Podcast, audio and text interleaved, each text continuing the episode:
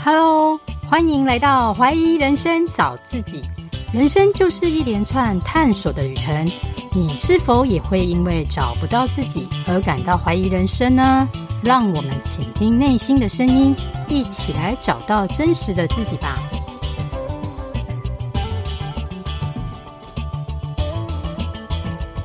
大家好，我是 Carol，今天邀请到的来宾是李瑜老师。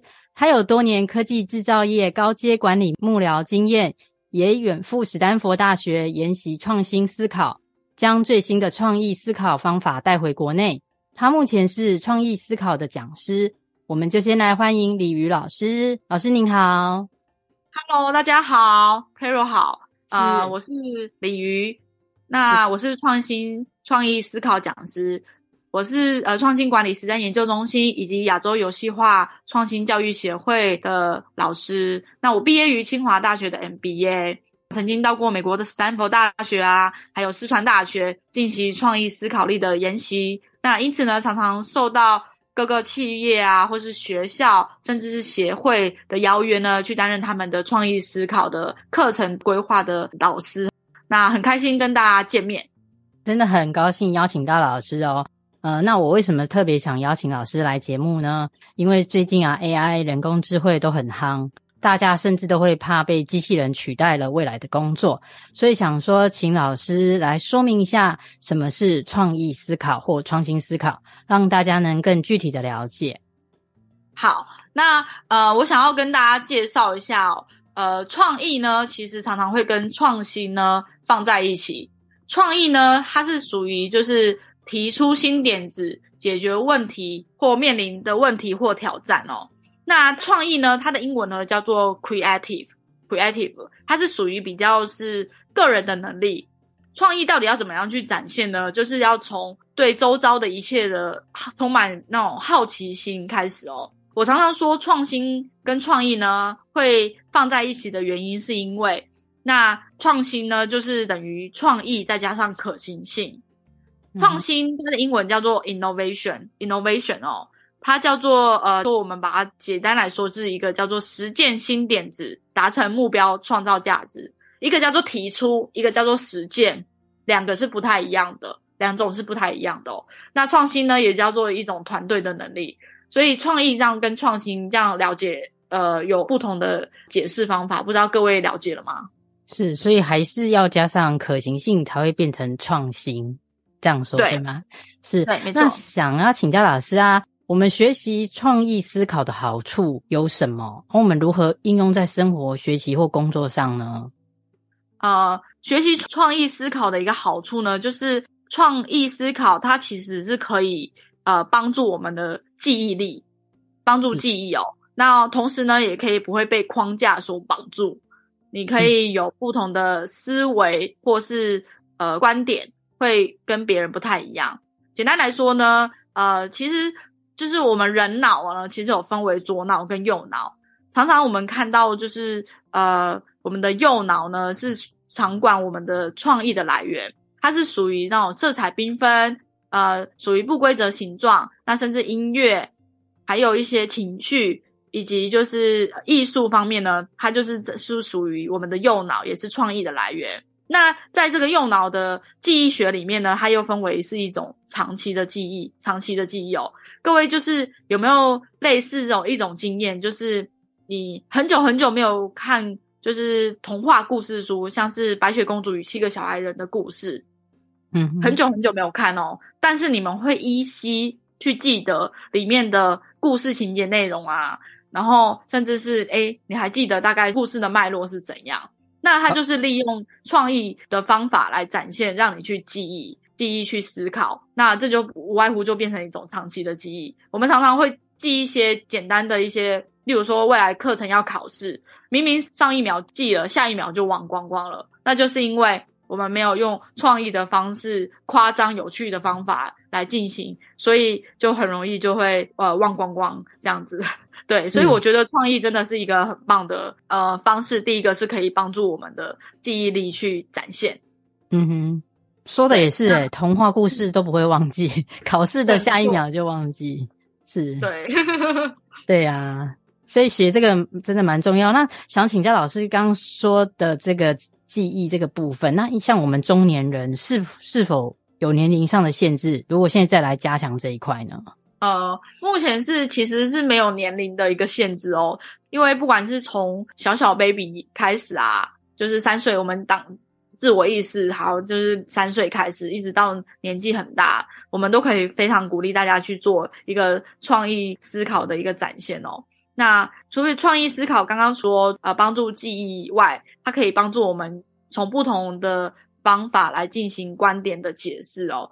例如说，我之前在课堂上有跟大家做一个自我介绍，自我我介绍，像是呃他的同学的名字叫做吴博义，那他就是我就跟大家就开玩笑，就跟大家介绍说，大家好，我的名字叫 Uber Eat，Uber Eat，这样各位就是不小心会记起来了。好，那另外一个同学的名字叫做张鱼平，张鱼平哦，他就是跟大家自我介绍，我们就是说，呃，一个章鱼呢卡在瓶子里，那就叫章鱼瓶。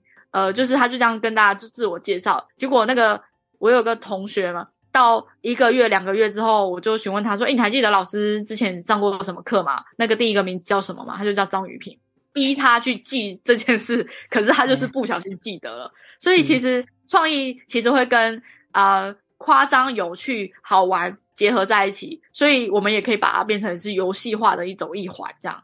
对，所以不论生活啊、学习或工作上都可以应用得到。对，没错。那老师想再请问一下，我们要如何能启发创意思考呢？是否能靠自我训练来精进？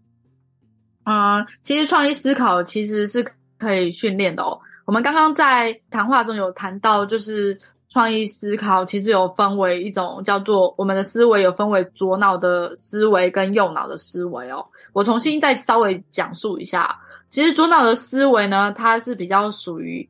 呃，短期的记忆哦，它是一种收敛式的思维，我们平常都叫做比较垂直的那种思考法。那我们简单来说，它就是比较逻辑的，比较比较数理方面的，比较呃，就是呃一板一眼或是数字上面的，就是推理推敲都是属于比较逻辑的思维。那它必须要一步一步的推导，然后呢，没办法出现步骤的错误，而且每一步都要比较精确。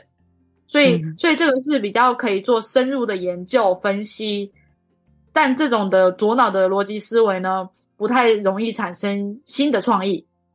这个垂直思考法呢，就是适合呃，例如说我们在辩论的时候就可以，或是在研究的报告上面呢，分析上面呢，就是一个很好的方式。如果说要训练创意思考的话，就必须要用到右脑的创造思维。那右脑的创造思维，它是。呃，属于比较那种呃发散型的，我们常常也也称它为说，它是一种比较水平式的一个思考。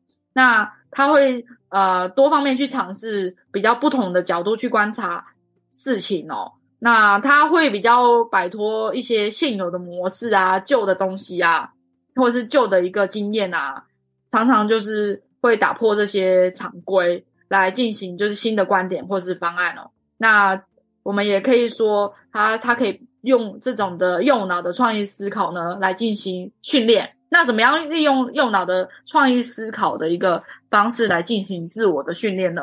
我常常在课堂上面会教给各位，就是一种叫做创意九式的方式。那我因为今天的那个。就是整个的那个节目呢，时间有限，那我就快速的跟大家说明一下创意九式，我在课堂上面教给大家的一个精髓。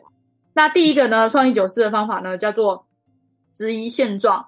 那质疑现状的话，就是呃，就是你你会不会就是，例如说，你们可能去到一个地方，第一次去展现，呃，去一个国外的一个地方，你会不会打开你的五感，那去去看看这个世界？那如果说呃，你遇到这件事情，你会有什么样的感觉？是不是让你特别的印象深刻？那遇到这个问题，我要怎么样去做会更好？会去去思考哦。那个就叫做疑问，就是质疑现状。那这个叫做第一个创意九式。那第二个呢，叫做观察，观察使用者行为。例如说，我们常常会有一种状况，就是人其实是一个很神奇的动物哦。我们会很容易去习惯一件事情，一件事情一次、两次、三次做，然后呢，我可能就会习惯它了。可是常常我们要回到第一次，例如说，我可能在做这个行政的工作的时候，我发现 A、B、C、D，诶，发现 D 到 E 呢中间卡卡的，然后呢，但是我们第二次做的时候，A、B、C、D、E，哎，还是卡卡的，但是很快速的就通过了。那第三次做呢，A、B、C、D、E，然后呢，你可能就很快速去忽视这件事情。但是其实如果说，我们要进进行观察这一件事情的时候，我们要找出，诶，原来 D 到 E 中间其实出了一些问题，到底要去怎么去解决这个问题？这个是利用观察使用者行为的第二种方式哦。那第三个呢，就是儿童，它是一种学习孩子的眼光，然后呢，来进行就是呃创意思考的展现哦。那小朋友小朋友啊，就是特别会容易去。进行创意思考，尤其在三岁或是幼稚园的小朋友呢，这种最容易哦。他他们并不会受到一些世俗的框架或是既定既有的模式的来进行就是说话，因为他们常常会用自己的眼光或是角度去看待这个世界，所以呢，他并不会太多的设限哦。好，那个这就是儿童的眼光哦，孩子的眼光。那第三个创意思考的方法呢，就是儿童。那第四个呢，是叫做打破框框。不被现有的框框架给限制住哦。我们常常会说，创意最大的两个毒药呢，就是旧有的思维模式跟标准答案哦。那那这两个东西呢，确实就会把我们封锁住哦。别人经验哦，也会把我们封锁住哦。所以呢，打破框框呢，呃，是一个很好的一个方式，就是不要被现有的框架给限制住哦。好，那第五个呢，叫做组合。就是增加新的元素，就是有时候我们想出来，每次想出来的那个点子啊，都是很比较比较那种很让别人用过的东西，然后呢，很像很没有很没有新的玩意啊，那种那种感觉哦。这时候如果怎么样增加新元素，就是你可以去呃类似打开自己的感官啊，去寻找，或是例如说你可以假设说你现在在写一个文章，你超级没灵感的时候，但是你又偏偏要写的时候，你可以拿出。一本杂志，然后呢，你就随机翻出其中你觉得上天要你看的那一页。好，打开之后呢，就说假设说我现在的课程啊、呃，我想要跟写创意思考相关的内容的话，那你你试着去套用在你刚刚翻开杂志的那一篇文章当中。如果你要把创意思考跟这个东西的文章做结合的话，你会怎么做？好，这个就是、嗯、这个就是一个、嗯、呃呃帮助你增加新元素组合的一个方式哦。好。嗯那接下来呢？呃，下一个方式呢，叫做消除。消除就是专注，呃，专注以更少做更多。就是我们常常会觉得说，呃，我这个想做，那个也想做。那很多活动如果要加加入，这个要整合，那个也不想放弃。那最终最终呢，就是什么事情都做不了。所以呢，呃，如果每如果人生就是，我觉得人生也是一样哦。如果每件事情都要做，你只能做到。六十分，那还不如做一件事情，把这件事情做到一百分哦。就像李小龙为什么这么厉害？他不是每一个拳都有学，而是他就是专注一个拳，然后一直练，一直练，练到最后。那这也是可以帮助各位去做创意的思考，就是有时候不要想太多东西哦。好，那再来就是改变，改变哦。改变的话呢，叫做就是善于改变角度来看事情，就是换位思考的一种概念哦。之前我我有一个经验，就是帮助医院去做一个创意思考的一个改造，那让病人呢可以快速找到他的呃就是诊间。那我们常常在医院会迷路，后来我们就是进行一个创意思考、设计思考的一个研习营之后，后来他们就是做出了一个改变，在地板上呢就是贴了一个红色的条纹，或是绿色条纹，或是紫色条纹，或是。啊，黄色的条纹，那我们就可以去问那个服务台的人员说：“哎，请问我要怎么到我的整间的附近呢？”他们就说：“哎，你只要跟着这个颜色走就可以，就可以到了。”所以就就可以利用这样的方法来，就是站在病人的角度来思考，就可以更容易的去找到解决的方案哦。因为病人才会知道你的问题点在哪里哦。好，嗯、那最后两个呢，就是其中一个是反向，善于就是逆向思考。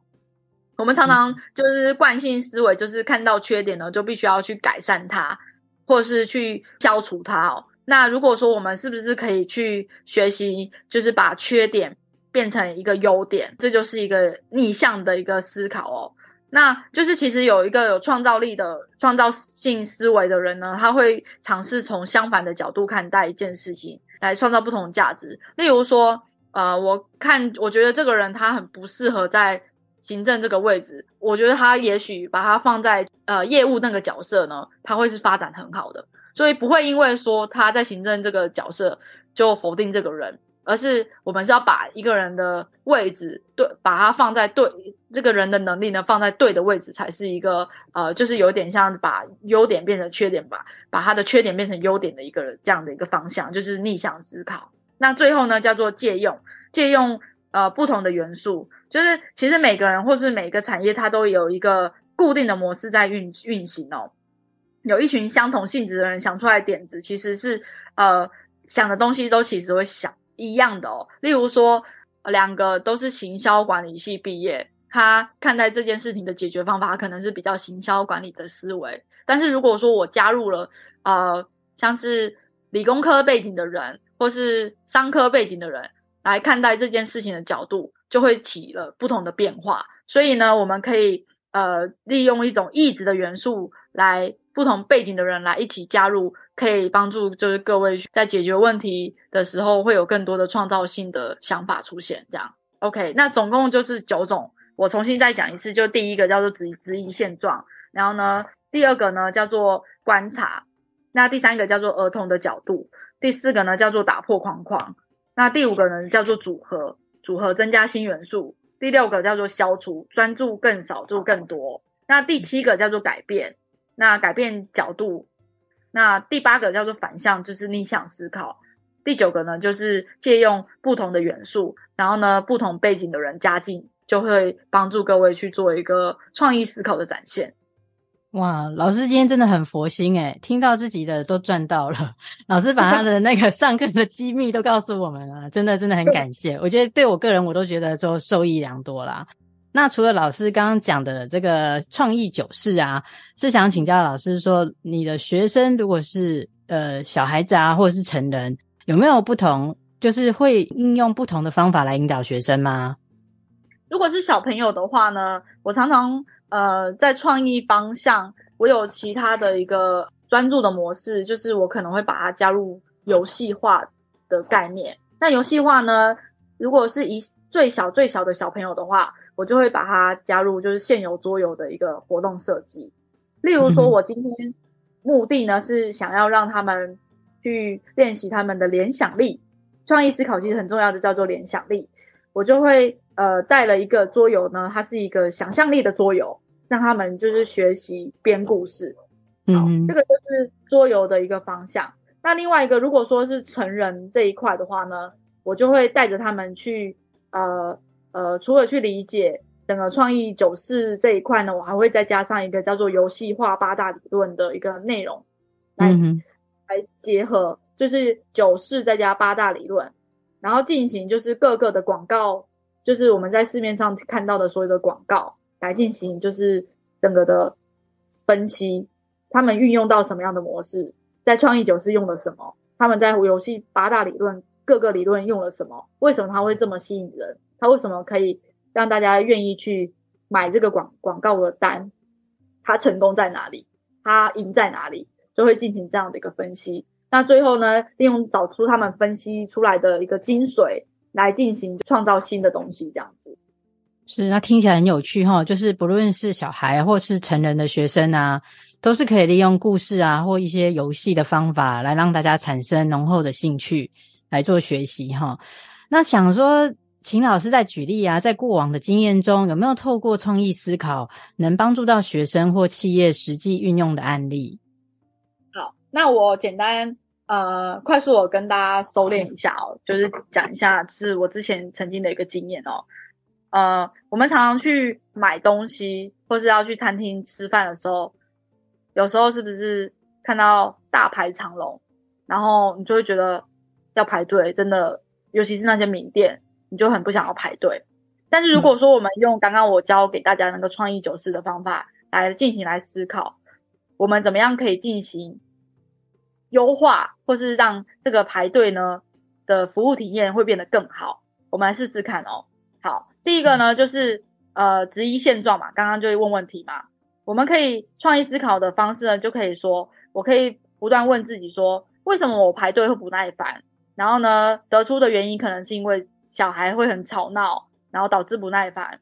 所以如果说呃，我可以在排队的旁边呢设置一个游戏的区域，让小孩子玩，也可以让家长比较放心的话，那是不是就新的一个企业的一个让他优化排队的其中一个方案？好，这个是其中第一个哦。嗯、那第二个呢，就是呃观察观察使用者行为，我们可以借由就是客户排队，他们其他的客户他们在排吃饭的时候，他们都在做什么？他们是不是都会想要看菜单呢？还是东看看西看看呢？还是觉得真的一直在划手机呢？好，那如果说我们是不是可以在排队的时候，呃，优先帮客户选点餐？那点完餐呢，或许排队就结束了。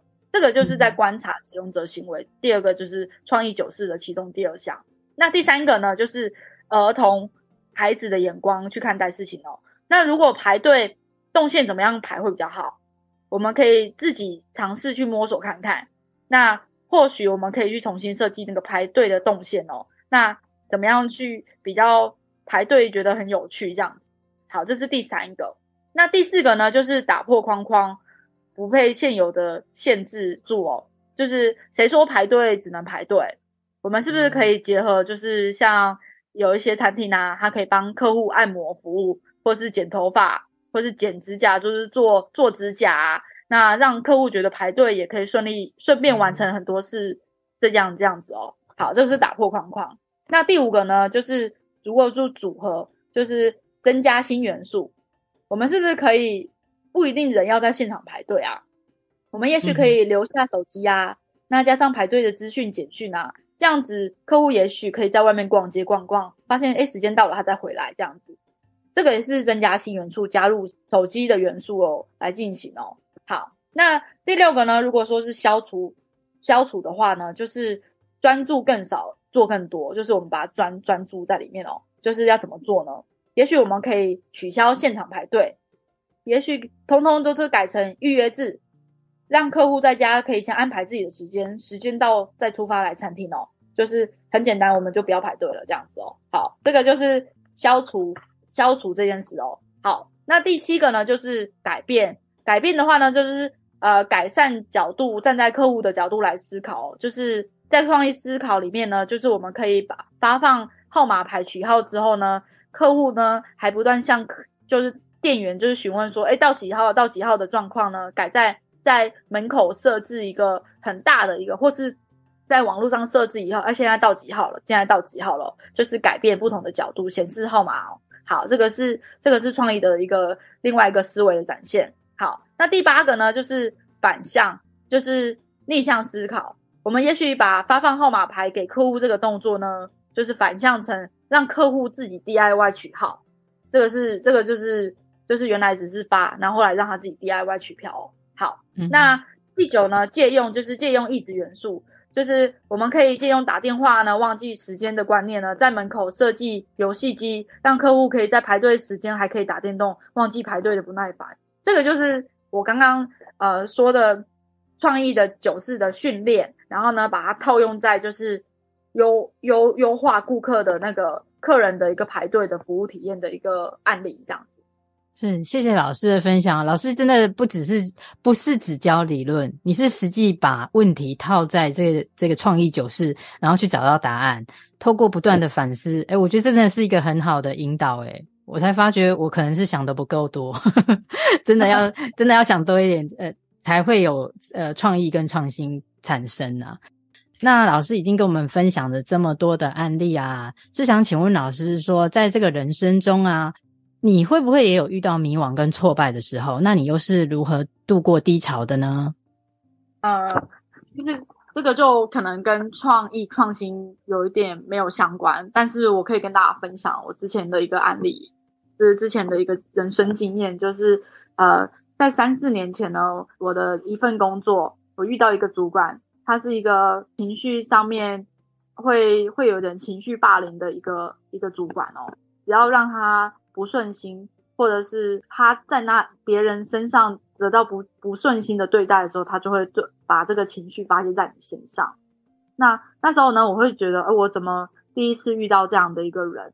那时候非常的焦虑跟害怕，然后甚至会觉得自我怀疑，我我是一个不被值得尊重、不被值得好好对待的一个人。那时候就是非常的难过，也非常恐惧害怕，因为因为他常常会用情绪来操控你，然后让你觉得你会害怕，甚至会会觉得自己不够好这样子。那一段时间呢，长达了大概半年之久。那有一次呢，就是我遇到了，就是之前的一个老师，那个老师是我之前高中时期遇到的老师，他就是那一天跟我分享了一件事情，应该说简单三件事情哦，叫做萨提尔这一块。那萨提尔呢，它里面有讲到一个冰山理论，它也有讲到原生家庭，那他有讲到呃呃四种不同的类型的相处模式哦。那第一个呢，我稍微简单说一下，一个是第一个就是讨好型人格。那第二个是指责型人格，第三个是超理智，第四个呢是打岔。那最好最好呢就是第五个呢就是内外一致的人。那呃其实这一个东西呢，大家可以去就是去观察一下你生活当中的任何事人，他遇到事情的时候他是属于哪种？什么叫做指责？指责是遇到事情的时候都是你的错，都是你都是你害我，都是你造成我这样子，就叫指责。那第二个呢叫做。呃，讨好型，来爱我吧，然后来疼我吧，然后呃，或者是呃，就是拜托你，你来照顾我吧，这个就是讨好型的。那第三个呢，就是呃，超理智，超理智是不管你跟他讲什么，他都会有一套理论来说服你，来告诉你。那第四个呢，打岔，就是我跟你说今天天气很好，你跟我说刚刚车子在移动，诶，就是我可以跟你说 A，那他跟你回答说 C。并没有相关性哦，就是打岔型，就是有点分散注意力那种感觉。那第五个呢，就是内外一致。内外一致的话呢，就是他内心想的什么，他就是很直接的表达什么，他很清楚他自己需要什么。那还有，我就发现其实呃，这这干这三个东西呢，对我呃走出迷惘是一个很大的一个帮助哦。后来我才知道，原生家庭，也许父母。他们在相处的一个模式呢，会影响到下一代。那我后来才会比较理解，原来原来可能我当时那个恐怖的霸凌主管，他就是有自己的原生家庭，造成他现在的一个人格的分析。所以呢，他不知道怎么样去表达自己的情绪。他开心可能就是当然就会笑，但是他可能遇到呃焦虑、难过、恐惧、害怕，他通通是用生气来表达。然后呢，他不知道怎么样去排解这些情绪，所以他会用呃让你别人不太好过的方式来进行。后来听到这件事情之后，我才可以比较多的理解，去知道原来他出了一些问题，然后呃也比较多的同理心去看待，然后一次就度过了这一段比较难过的就是这一段时期。是，谢谢老师的分享哈。那其实，在不论是在原生家庭或是职场上，权威式的霸凌真的是很常见。不过，我为什么会提出这个问题？就是说，人生中真的不管是不是成功人士，他都会遇到一些低潮跟挫败的时候。那像老师也是透过体悟跟分析，一样会走出精彩的人生，也是能带给听众朋友一些不同的思维。那想请教老师说，老师现在也是算自由工作者的讲师啊，你对未来有没有什么规划呢？其实不瞒各位大家说，我其实在前半年呢生了一个宝宝，所以呢，我就是这段时间算是在家的，呃，就是留职停薪，并没有就是进去工作。那接下来呢，我已经重新在昨天已经重新踏入职场了。那我这个工作呢，就是未来会。跟各个领域结合科技跟人文做一个交流之外呢，那它也是一个学校一个计划的这一块。在我自己在做鲤鱼创意思考讲师这一块的耕耘呢，我未来自己的规划是，就是接下来我会跟我现有的学校的老师进行合作，那再来就是跟呃园区里面的一些企业呢进行接洽。所以呢，我预计除了在在加入就是科学园区那边的一个课程的加入之外呢，我希望可以期许自己呢，可以也可以像嘉庆一样做一个线上的一个课程的录制。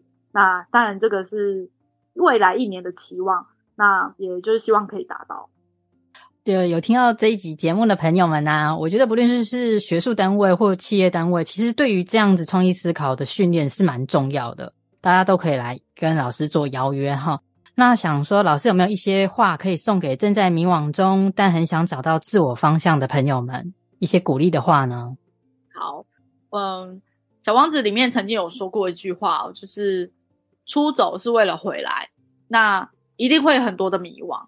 然后一定会有很多的难过，这时候你就允许自己去难过，嗯、也允许自己去自己去迷惘吧，因为迷惘是呃必经的过程哦。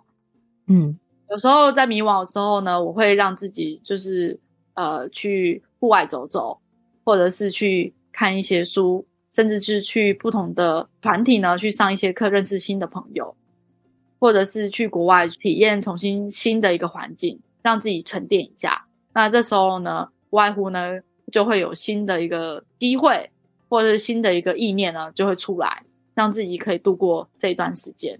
所以今天其实有一个朋友也告诉我说，要怎么样去坚定呢？这时候其实我回答他的一句话就是，你要先去尝试，然后呢去去把自己的呃勇敢的去迷惘，勇敢的去困惑。这时候你。越了越来越了解自己之后，你就会变得更坚定。那这个是我想说送给今天的呃听众朋友的一些话。那期许你们一切都未来都平安健康这样子。啊，太谢谢老师的鼓励了。我们要记得出走就是为了回来，而且我们迷惘是正常的嘛。我们大家都要勇敢的找出自己。那谢谢老师今天的分享哦，我也会把你的资讯放在节目资讯栏。希望你的未来都很顺利，谢谢老师，谢谢，谢谢嘉庆，拜拜，好，拜拜。节目的尾声，来为大家做一下总结。其实我觉得创意及创新真的是各行各业都需要的，才能和别人做出差异性。